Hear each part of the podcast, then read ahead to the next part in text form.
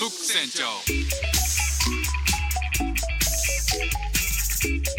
That's Singapore Normal.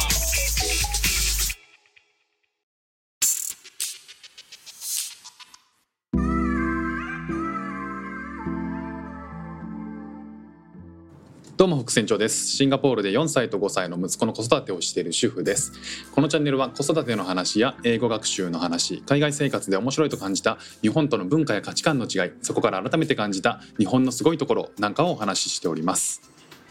7月7日今日は七夕ですね。シンガポールは七夕というイベントがないんですよね。七夕ってもともと中国の文化なんですけど、それを七夕はなんでないんだろうなって一応調べてみたんですけど、結論は分からずで、中国の文化たくさんシンガポールにはもちろん来てるんですけど、日本はなぜかね、その中国からの文化で七夕っていうのが、かなり有名というか根強く残ってるようなんですけどね、シンガポールはねなんかないんですよね。この前義理の両親が来てくれた時に七夕のなんかお祈りグッズみたいなものを100均で買ってくれて、息子たちがやってたんですよね。短冊書いて、初めてじゃないかな、日本に行った時やってなかったと思うんで、どうだろうな、願い事書いてましたね。で初めて七夕っていうものを知ってで、なんか短冊に何か願い事を書くっていうことを初めてやったんですけど、その短冊はですね、一回セロテープで壁に貼ったんですけど、剥がれて以来、玄関に横たわっているという、7月7日でございます。今日はですね、シンガポールの音楽についてちょっと話したいなと思うんですけど、リスナーの方でメッセージをいただいてですね、シンガポールに今度来るんだと、来るにあたって、趣味はギターで、なんか以前僕のギター始めたっていう配信を聞いてくださってたみたいで、ギターの音色いいですねっていうふうに言ってくれたんですけど、その方もギターをやられていて、シンガポールで路上パフォーマンスとかどんな感じなんですかというふうに質問をいただきました。ありがとうございます。ちょっとねその話をしていこうと思うんですけど、ただねあんまり期待に応えられない話になるかなと思います。というのも、シンガポールでですね、来て早々にそういうこともあるんだって思ったのが、路上パフォーマンス、シンガポールにおいては、実は結構厳しいルールがあるんですよね。どういうところが厳しいかっていうと、シンプルにライセンス式なんですよ。許可制なんですね。でシンガポールで路上パフォーマンスをする場合は、許可が必要ですと。でじゃあその許可をどういう人が取れるんですかっていうと、外国人も可能なんです。可能なんですけど、就労ビザ、EP というものがあるんですね。エンプロイメントパスっていう。で働く人がシンガポールに来る場合、その EP というのを企業から勤め先から発行してもらうっていう、これはビザなんですね。ビザを発行してもらう、ワークビザを発行してもらうことで得られるのが EP って言って、僕が持ってるのはその EP を持ってる人に帯同してきてる家族ビザっていうのがあるんですよね。それが DP って言いまして、なのでじゃあ僕はどうかっていうと EP 持ってないんですよね。なので許可が取れないんですよ。ただ外国人でもこの就労ビザ EP を持っていればライセンスの取得は可能であると。一方で僕はシンガポールでも働いてますけど、EP ではなくてですね、ワークパーミットってやつなんですよね。であとはエスパスというのも、就労ビザの一部としてあるんですけど、そのエスパスもワークパーミットも許可は取れないということなんですよね。でどこに許可取るのっていうと、調べたところによると国立芸術協会っていうところがあって、そこのライセンスらしいんですよね。だから国がこの人はパフォーマンスをやっていいというふうに認められる、それも国立芸術協会から認められる人に限って路上でパフォーマンスができるということなんですよね。ですね、じゃあ、実際それをやる側としては置いといて、僕もねやってみたいですけどね、ギター上手くなって、なんですけど、そういう制約がある。でじゃあ見る側として、じゃあどういうところで路上パフォーマンス楽しめるのかなっていうふうに言うと、日本だとね原宿の駅の橋のところとかね、大阪だと道頓堀とかですかね、なんかそういうところにやってますよね。有名なところあると思うんですけど、シンガポールにはオーチャードっていうね、日本でいう銀座とか六本木みたいなものすごくオフィスもあって、ショッピングモールとかデパートみたいなものもあってっていう場所があるんですけど、そこの路上でちょくちょく見かけますね。あとは音楽はそういうところでもやってるし、この前見たのはマリーナベイサンズっていう、今度はオーチャードとは違うんですけど、マリーナベイサンズとかマーライオンがあるあたり、あの辺観光地なんですけど、その辺で夜、気持ちよさそうにもう 2,3 時間ぐらい演奏しているウエスタンピーポーがいましたね。まあきっとお二人とも申請をしてて、国立芸術協会のライセンスホルダーなんだろうなっていうふうに推測しますけどね。ちょっと前にシンガポールのローカルのニュースサイトに、その許可を取ってないだろこの人はっていうのをチクリ投稿した人がいて、その人の流れで記事化された、外国人、明確にライセンスを持ってないであろう人たちが路上でパフォーマンスをして、そこで金銭寄付をよくあるじゃないですか。そのパフォーマンスをしたら、任意でチップを、ね、缶に入れるっていうあれをやったんですって。でビラになんかこう旅行中なんですけど、旅行資金を募りたいということをやってた人がいたんですって。ただそれはシンガポールでは、基本的には問題になっちゃうわけですよね。要はライセンスを、ね、明らかに取ってないだろうと、旅行の資金を得るのであればおそらく EP は持ってないというか、外国人だろうなと、旅行者だろうなっていうことになっちゃうので、この人たちは何かしらで、処分されたらしいんですよね。そういう記事もありました。こういうふうにシンガポールで路上ライブをするっていうのは、ある意味プロに近い、プロっていうか、かなり、審査を経てしっかり国の許可を得てやっているっていう、なんでしょうね、こう路上ミュージシャンなんだけれども、ストリートミュージシャンなんだけれども許可を得たしっかりした人っていう、そんな印象なんですよね。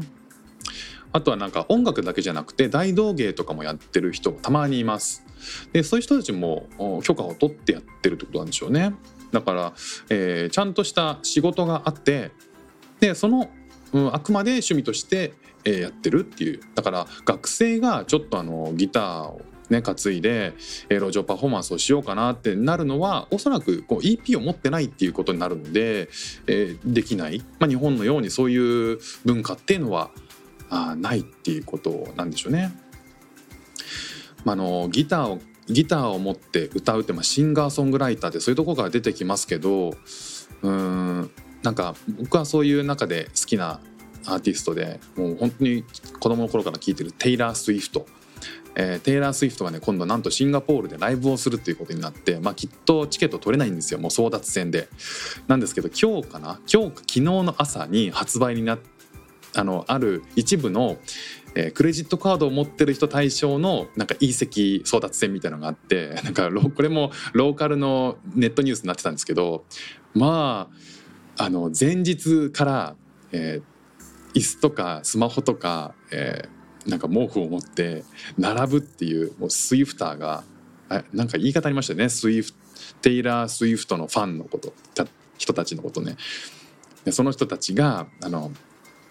殺到して、もうだから日本でいう iPhone 新作出ましたよっていう、一昔前の新作出ましたみたいな感じで、列を作って夜通し並ぶっていう、それがシンガポールでは割と面白い事件というか珍事件みたいな感じに取られるんですってね。日本も行列に並んでレストランに入るってことはありますけど、シンガポールでも実は行列ってあんまり苦になってないっていう。シンガポールでもね、かなり飲食店とかだと行列できるんですよ。でなんかその行列がこんなにできるの信じられないっていう一部の方海外からはそう見られるっていう、日本は特有の国だねとかって言われたりしますけど、シンガポールもね、行列はそんなに苦にならないっていうか、行列は結構見かけるんですよ、あちこち。ただチケットを購入するために前々日から並ぶみたいなことがなんか結構珍しいらしいですね。まあ、日本だとね、そういう行列、まあ、日本でもあるか、それテレビ取材されますもんね。 iPhone バージョン新しいの出ましたってなった時に、まあ、それがなんかシンガポールでも あったんですよね。でいろいろトラブルがあって、なんですけど、まあ、それ見てちょっと思い出したのが、昔そんななんか朝から並ぶってことでしたなっていう、一個覚えてるのが保育園ですね。子供が1歳ぐらいの時に、まあ、公立と当時は県立なのかな、保育園に申し込むんですけど、倍率がすごく高い地域だったんですよ。だから確実に近いところに入れるかわからないっていう、まあ、候補を書いて20個ぐらい候補を書くんですけど、その候補の中に入れるかどうかわかんないっていう状態だったんで、保険として私立の保育園も、予約申し込みをしとかなきゃいけないっていうのが、その地域ではまあ当たり前っちゃ当たり前だったんですよね。まあ、保育園にどうしても入れたい理由っていうのは、僕も妻も働いててフルタイムだったんで、保育園に入れられないといわゆる保育園難民になってしまうと、まあ、お互いにしんどいと、お互いにどうすんだこの先ってなっちゃうので、保育園に入れるっていうことはもう絶対っていうことだったんですよ。もう選択肢ないみたいな。なので、公立は申し込むけれども、私立も保険として申し込まなきゃいけないっていう。でじゃあその私立はもう個別に申し込みを入れるので、申し込みがこの次の期の申し込みがスタートするタイミングにこれね、並ばなきゃいけないんですよね。要は申し込みの順番を、書き込まなきゃいけないっていう、いやもうチケット争奪戦みたいなもんなんですよ。で、先輩方から、ここの保育園は並んだよとか、倍率高いよとかっていろいろ聞きながら、でも倍率高いとこってのはなんかいいところではあるし、いいところっていうか設備が良かったり先生が良かったりするっていうこともあるんで、逆に、全然待たなくていいところもあるんですよ。でそういうところやっぱり行ってみると、なんか先生がちょっと癖あるなみたいな、そういうところだったりするんですよね。だからやっぱり並んで、前日の深夜からね並ぶんですよ。で僕も妻も車の中でギリギリまでいてっていう。でその日は子供を朝、起きたら両親がいないっていうことも避けなきゃいけないので、実家から、祖母母を呼んで泊まってもらってっていうことをいろいろしてたなっていうふうに思い出しましたね。まあ、ちょっと話と言いましたけどね、音楽の話で言うとシンガポール、もう一個ね質問あったんですけど、シンガポールでどんな音楽が流行ってるのっていうことだったんですけど、音楽に関してはあんまり詳しくないっていうのが正直なところなんですけど、比較的世界中の音楽を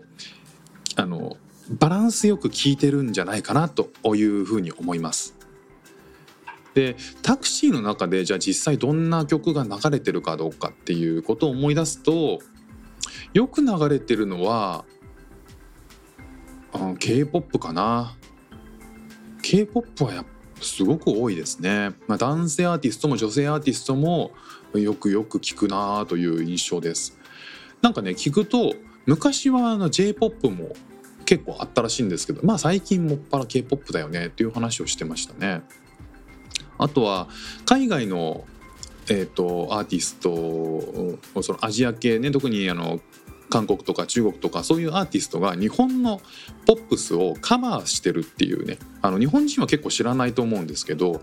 意外とカバーされて現地の国の言葉で歌ってるカバーも多いんですよ。なんか花々とか、